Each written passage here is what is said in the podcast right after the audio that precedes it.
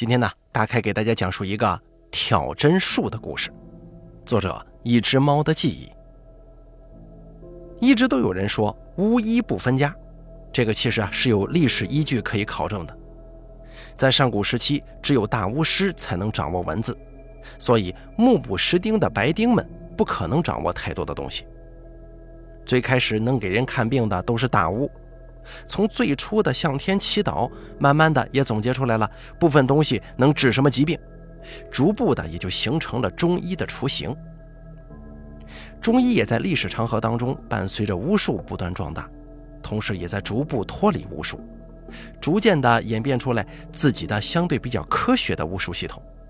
后来融合道教系统，比如阴阳理论、精气神理论，以及后世的五运六气。药性的金木水火土等等等等，吸纳于道医，又再次脱离道家。不过严格意义上来说呀，中医理论完全脱离巫术是从近代才开始的。单单从个人的见解来说，中医脱离巫术这种更贴近大自然的东西是很难更好的发展的。咱们中国的中医其实一直都具有独特的神秘色彩。只不过在历史的洪流之中，中医也没能免俗，逐步丢弃了很多神奇的东西，就像至今已经完全失传的四象针法。这是一套非常神奇的针灸术，按照特定的穴位激发人本体的金木水火土之气，真正做到人体的自我调理。据说行针的时候啊，能在身体上形成错综复杂的经络走向。一条的红线从针尖流淌到另一个针尖，因为下针的时候在身体上的穴位多对应四个方向，故而称之为四象针法，也对应了金木水火的意思，取人体为土做针眼。还有自古至今流传下来的以气御针，以施针者自身之气强行调理患者错乱的气息，有点所谓的功利的味道。又不一样。不过气这种东西啊，没有人能够解释得清楚。纵使是现在的医学，依然也没有办法解释清楚针灸最基础的气的原理。搞针灸的都知道，下针的时候啊，会遇到那种提插的时候发涩的气的感觉。这种所谓的气感，配合施针者自身的气，能够起到独特的治疗效果。不过现在会这个的也不多了，濒临失传。当然了，这个跟网上的气功有本质区别，或者说是不同的分支。针灸还有很多东西难以解释，比如说在行针的时候，如果你只冲着一个方向捻动，那么在取针之后或者在行针之时，患者就容易出现四肢无力、浑身大汗的表现，严重者可能导致死亡。行针的一转一回之间暗含阴阳。单一的冲着一个方向捻动，就容易搅乱人体自身的阴阳之气，造成严重后果。当然了，出现这样的情况，处理起来也简单，再在相同的位置下针，向反方向捻动相同的次数，就可以恢复了。现代中医很多门派也都有点玄学的影子，不管是让我这种虎逼都觉得恐怖的火神派，还是寒凉派，或者是我这种朴实的补土派。都各有各的体系，谁也不服气谁。治病的思路也是完全不同，或者说是天差地别。所以啊，咱们中医你很难说清楚到底是谁的医术更高超，或者谁的思路更对一些。同一个病，同一个师门的不同两个大夫治病的思路，甚至都不一样啊。所以中医绝对不可能被格式化，或者说格式化之后不可能培养出一个合格的中医。中医最低等的高手就是治疗已经发生的病情，而上等的中医是治疗未病的，就是在病情发生之前，预感到天气环境的变化可能导致的情况，提前出手干预。中等的中医治疗正在发展中的疾病，提前预判疾病的走向，加以遏制。那么你说什么样的大夫能出名呢？很明显就是治疗已经发生的疾病的大夫。为什么会这样呢？就像我今天要讲的故事，跟我前面说的这一大堆有关系吗？哎，其实并没有的，我只是在感慨中医的发展的时候，想起来了这个故事罢了。今天咱们要说的呀，是一位出马仙的故事。很久之前呢，在我还是个毛头小子的时候，那会儿我还不是很懂道术，或者说是对自己梦里所学不知道怎么更好、更有效的去运用的时候。总之那个时候啊，贫道还不是贫道。没错，笔者我是位道士。村里有个姑娘叫大华，话说这个叫大华的姑娘正是二八好年华，是十里八乡有名的漂亮姑娘，美丽的很呢。父母为人憨厚善良，那个时候的村里人还没有被金钱腐蚀，大家还保存着属于农村人的质朴。在某个月黑风高的晚上，大华的母亲匆匆找到我的母亲。那个时候，我母亲也只是简单的懂一些东西，还没有成为一个真正的术士，但好歹是懂点皮毛的嘛。在那个比较容易撞邪的年代里，懂一点就比什么也不懂都强啊。好奇的我，并没有从两位妇女的叽叽喳喳交流当中听明白到底是发生了什么事儿，但是一向好奇的我，敏锐地察觉到，绝对是有看头的事情发生了。所以呢，我也就屁颠屁颠的跟着母亲跑了出去。摸黑到大华家的时候，看到里里外外已经好多人了。大华的父亲坐在门口，有些烦躁的抽着烟。大华正坐在堂屋的正中间，只不过是被捆绑在座位上的。原本漂亮的大华，此刻满脸污秽，嘴里不停地发出一声声怒吼，仿佛要撕碎周围的每一个人一样。大华的母亲说：“孩子早上起来的时候啊，还挺正常，下午到河边洗了个衣服，回来之后就这样了，跟发了疯似的，力气奇大无比，把房间里的东西砸了个遍呢。不管谁去拉他，张口就咬。”说着，大华的母亲撸起袖子，露出来血肉模糊的、布满了牙印的手臂，说完就蹲在一边嚎啕大哭。没错啊，好好的一个大姑娘，说疯就疯了。任哪一个母亲这也接受不了啊！那个时候的村子里出现这样的情况，都不会觉得是疯病，第一时间想到的就是是不是被什么不干净的东西给附体了呀？所以我一直觉得术士也好，出马仙也好，或者是其他的大神也好，其实也算是大夫的一种，或者说是最早期的心理医生。毕竟那个没有多少娱乐活动的年代里。常年锅碗瓢盆的妇女们很容易出现心理问题。这个时候出现一个大神跟他说：“你中邪了。”做上这么一场法事，还是比较容易让人心安的。其实咱们实话实说啊，这个世界上绝大多数的中邪都是心理作祟。朗朗乾坤正值盛世，哪有那么多的莫名其妙的中邪事件发生啊？不过大华倒是真的中邪了。布满血丝的眼球，瞳孔几乎消失不见了。能拴住一头老牛的绳子，在他的挣扎之下，已经变得脆弱不堪，随时都可能断掉。我母亲当时给他做的遣送法事，并没有太多的花里胡哨，甚至都没有攻击血或者是朱砂什么的。一本类似于传说中的《玉匣记》的书，按照发病的症状、发病的日期查一下，对照着上面记录的东西。到某个位置上烧纸，或者是其他的一些什么东西就可以了。这本书呢，是一个老术士给我妈妈的，具体是什么书不知道，因为是复印版本，还没有书名啊。上头详细的记载着各种情况出现之后要怎么做，方法也都比较简单，挺有意思。母亲按照上面记载的东西一步一步的操作。一般来说，向东走五十步，或者是其他的方向，或者是说十字路、坟头，或者是门口的一块大石头旁边，然后烧上多少张纸钱，或者是几张不同颜色的，或者是几个小小的纸人啥的，烧完就好。说起来，能不能完全治好，我不知道。不过到目前为止啊，没有见到不起效果的。神奇的其实不是疗效，而是这些书上写的东西啊。这本书上记载了各种病情，什么胳膊疼啊、腿疼啊、睡不着啊、小儿啼哭什么的。找到这个病症之后，再去查找原因，导致的原因也算是五花八门。什么在某个时辰动了门口的石头，或者是在不对的时辰里动了门口的土，或者是猪圈旁边存放大粪的粪坑什么的。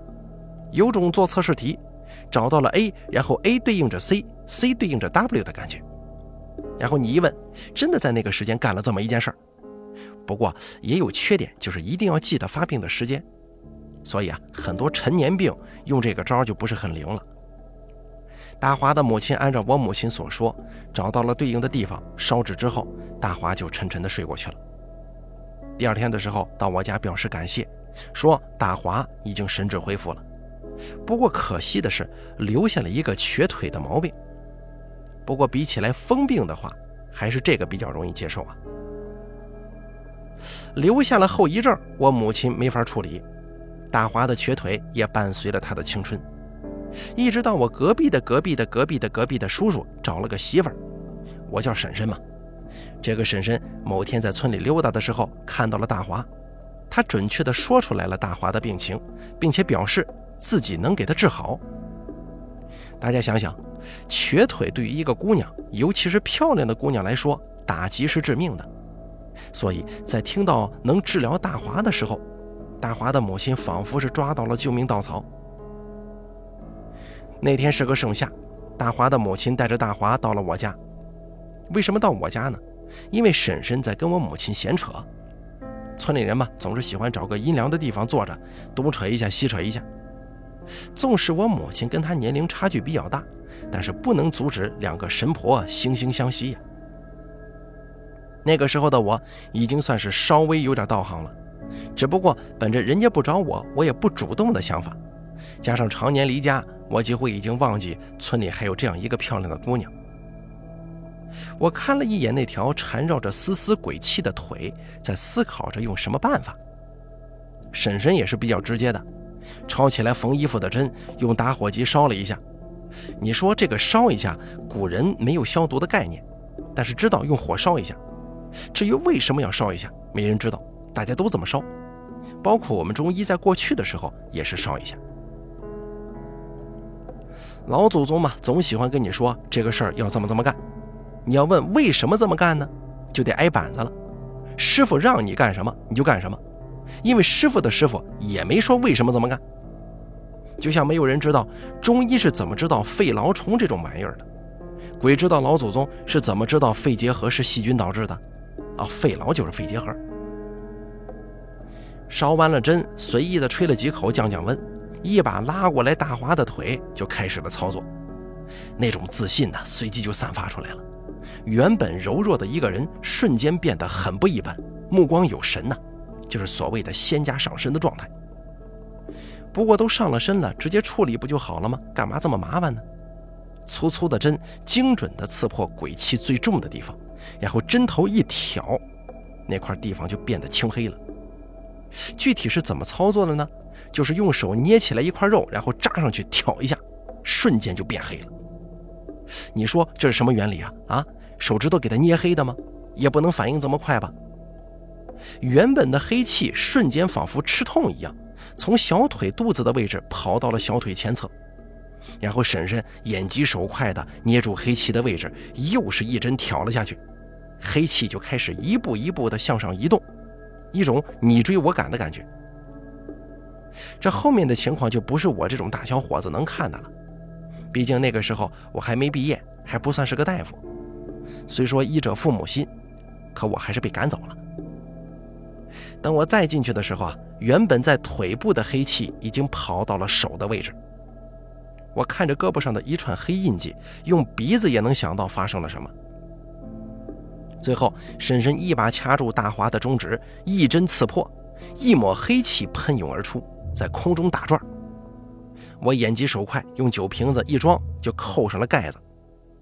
婶婶看了我一眼，用一种很粗犷的声音说：“倒是有点本事，好好学吧。”本座走了，留下一身汗的婶婶和目瞪口呆的母亲，还有抱着大华不知所措的大华母亲，还有不停龇牙咧嘴的大华，当然了，还有把玩着酒瓶子的我。大华不是立马就好了，在家养了半个月，腿脚就恢复到跟正常人差不多了。不过毕竟这个瘸腿时间太长了，走路的时候仔细看看还能看出来一点瘸腿。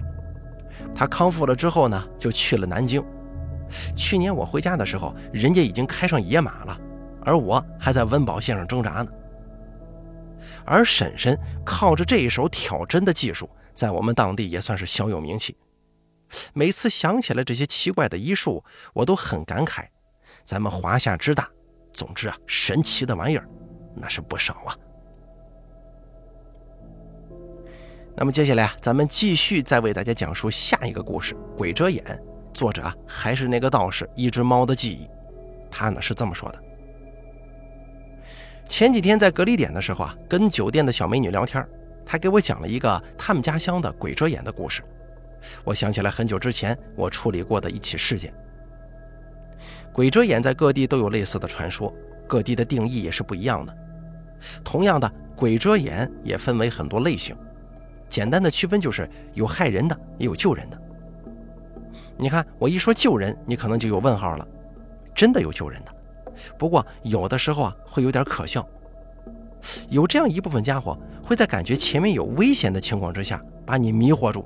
勾引到他们认为安全的地方，而这个他们认为安全的地方在哪儿？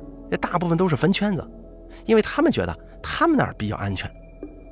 至于前面有什么样的危险，那就不好说了，可能是一个更厉害的鬼，也可能是一个大坑，甚至就是一个简单的啊，那个地方阳气比较旺，鬼过去感觉不舒服，他们会认为人过去也不舒服，就帮帮你，哎，挺有意思。而害人的，咱们就甭多提了。他们其实也没啥目的，就是单纯的想要弄死你。好久之前，我处理过这样一起事件，或者说是一半的事情吧，因为前半段我是听来的。当初找到我的是一位在本地很有声望的术士，这位术士的年纪不是很大，严格意义上讲，我跟人家那群上了年纪的德高望重的家伙们尿不到一个壶里去，所以啊，我接触的多半都是比较年轻的。年轻人有年轻人的好处，胆子肥，什么都敢做，只要小钱钱到位，都可以干。当然了，咱们也得恪守自己的底线。这个朋友江湖人称土哥，据说啊，他十三岁就开始学艺了，从业期间送走或者用他们的话来说，打散过的小可爱不计其数，一把坟头土，一根小红绳，都能让那一片的家伙们闻风丧胆。所以人送外号“小可爱”的送葬机器。之所以叫土哥，因为这个家伙时刻身上脏不拉几的。土哥的师傅是个很传奇的人，所以啊，土哥十八岁就开始自己独立处理事情了，各方面呢也都会多多少少的给他几分薄面。那天土哥接到一个挺有意思的活，给一个村庄驱鬼。联系土哥的是村长同志，说起来蛮有意思。这个村子是怎么一回事情呢？起先是两个上学晚归的学生一夜未归，村里人朴实啊，发动了全村的力量去寻找，结果到天亮的时候，那两个学生一块回家了，瑟瑟发抖。老人家就问：到底怎么回事？怎么一夜未归呢？这两位同学就讲了：那天晚上放学之后，两个人照常步行回家。初三嘛，下学比较晚，两个人一路有说有笑的走到村口的时候。突然之间发现，原本熟悉的路不见了，取而代之的是一条悠长的小路。两个人以为自己走错了，赶紧往回走吧。结果走了很长时间都没能走出去。最后精疲力尽的两个人就在路边睡了。等天亮起，两个人起来的时候，竟然发现自己睡在了坟圈子里，把这两个人给吓得撒丫子就跑啊！事情就是这么个事情。村里人也没太当回事毕竟啊，这种情况还是比较常见的。谁小时候没听说过或者见过鬼打墙啊？可是慢慢的，村里人发现不正常，因为越来越多的人遭到了鬼打墙，不管是串门回来的大闺女、小媳妇儿，还是正值壮年的老爷们儿，或者是到隔壁村子看闺女的大爷大妈，毫无例外的都在晚归之后出现在了坟圈子里。村里的人坐不住了，就开始找人驱邪，结果钱没少花，事儿没办成。不少大仙做法之后啊，还是时常出现鬼打墙事件。甚至为了改变这种情况，村里人集资在村口修了两座石狮子，也是丝毫没有任何改善。几经周折，村里人终于联系上了土哥。土哥在听了事情的来龙去脉之后啊，感觉这绝对不是简单的鬼打墙事件，因为那么高的频率反复发生着，但是并没有一个人因为这件事情出现受伤或者其他意外。最悲惨的一位，也只是在坟圈子睡醒之后，一个翻身压了一脸狗屎，也算是走了狗屎运。经过土哥跟自己师傅的沟通之后啊，觉得这个地方可能是存在某种比较恐怖的玩意儿。让这只鬼觉得前面有危险，所以强行带离了这里的行人。那么村子就一条路，只是在村口有一条岔路口。如果感觉有危险的话，问题一定是出在那条上山的岔路上了。毕竟村里如果有什么异常的话，那应该早就出现问题了。既然找到了这么一个大概的方向，土哥就可以开始干活了。他们这一行干活比较谨慎，首先得进行试探。第一天晚上的时候，土哥简单的收拾了一点东西就上山了，顺着路小心翼翼地走。最后在半山腰的时候，土哥感觉到一阵阴寒的气息。没错，他们处理事情啊，多半情况之下依靠没有道理的感觉来行事的，进行判断。找到了大致方位之后，土哥就下山了。第二天中午的时候，趁着阳气充足。土哥到昨天晚上感觉到异常的那个地方布下了自己的红色绳子，然后当天晚上土哥就再一次上山了。等再一次感受到了那股气息的时候，土哥撒丫子就开始跑。确定那东西跟上来之后，他就朝着自己早就预设好的陷阱跑过去。一个翻滚跳开之后，前面的红绳明显像被什么东西给顶住了，向前这么一突。土哥呢，赶紧趁着空档回身，把这个阵法就给补上了，也扎死了。说的好像挺热闹啊，其实呢，就是事先用红绳围起来三面墙，等那玩意儿进来之后呢，用红绳把最后一面墙给围起来，这个东西呢，算是进去了。把那东西困住之后，土哥小心翼翼地探索，试图找到那个东西。紧接着，毫无预兆的土哥挨了一个大嘴巴子，当场就被扇飞出去了。还在地上翻滚了好几下，才稳住身形的。原本土哥没打算让这玩意儿现形，但是这家伙竟然能给人造成实质性的伤害，这就有点搞头了。他们这一行啊，让某些东西现形的道具奇奇怪怪的，最常见的就是混着坟头土的粉末，哎，抓起来一把一丢，那东西染上这个粉末呢，就能看清楚了。虽然只有一个模糊不清的轮廓。不过这就已经足够了。土哥张开一张保鲜膜，嗯，没看错，就是保鲜膜这玩意儿啊，人家用的就是保鲜膜。至于你说为啥，我也不知道，不是什么特殊炼制过的保鲜膜，就是咱们家里常用的那种很普通的保鲜膜。这其中是啥道理，我不明白。总之呢，我见过好几次，他们用保鲜膜，甚至还有用塑料袋的。保鲜膜一包，然后土哥团一团。哎，一只小可爱算是新鲜出炉了。再一次撒那种神奇的灰之后呢，确定那个东西已经被包裹起来了，土哥就下山了。这个东西处理完了，剩下的问题就不是很好处理了，因为村民要求得给人家送走，必定人家也算是做了好事儿。但这个送走就有点为难土哥了，毕竟他所学的只是把这玩意儿打散，就是彻底的魂飞魄散，没学着怎么送走啊。说着，土哥把那个保鲜膜团起来的球丢到了我面前。我有些嫌弃地扒拉了一下，毕竟鬼这种玩意儿不是什么好东西。不过呢，毕竟有小钱钱赚，咱不赚白不赚的。对于超度这种事情，其实我们也不擅长，我们更擅长的是遣送，就是民间说的送往扬州或者杭州。这些呢，在古代就很富饶、酷似人间天堂的地方，让这些家伙们在那醉生梦死。至于那种开阴间门什么的也会，但是很少干，因为下面的大人们上来干活要的是很多的。当然了，我们常见的是送给本地的土地或者是城隍。毕竟啊，所谓的阴间是个很缥缈的存在。最开始的时候，我们道家根本就没有地狱这个概念。在村口做了一个简单的法坛之后，念过了表文，表达了我的意思之后啊，土哥跟我说那个东西过来了。我说我不信。他随手就撒了一把神奇的小粉末，一个虚无缥缈的影子就出现在了我的面前。可能是粉末没那么多吧，看的也不真切。不过整体来说，能看出来是个人形。烧纸念完之后啊，那个虚无的小影子一瞬间就消失在了我的眼前。原本躲起来的村民也出来叫好。那一瞬间，我还是比较有成就感的。至于你要是问我这玩意儿去了哪儿，那我就不管了。我们只管送，至于送去哪儿，这不是我的问题，也不在我的考虑范围之内呀。今天呢，咱们给大家讲的这个道士作者一只猫的记忆，他说的这两个事儿就说完了。感谢您的收听，由大凯为您播讲，咱们下期节目不见不散。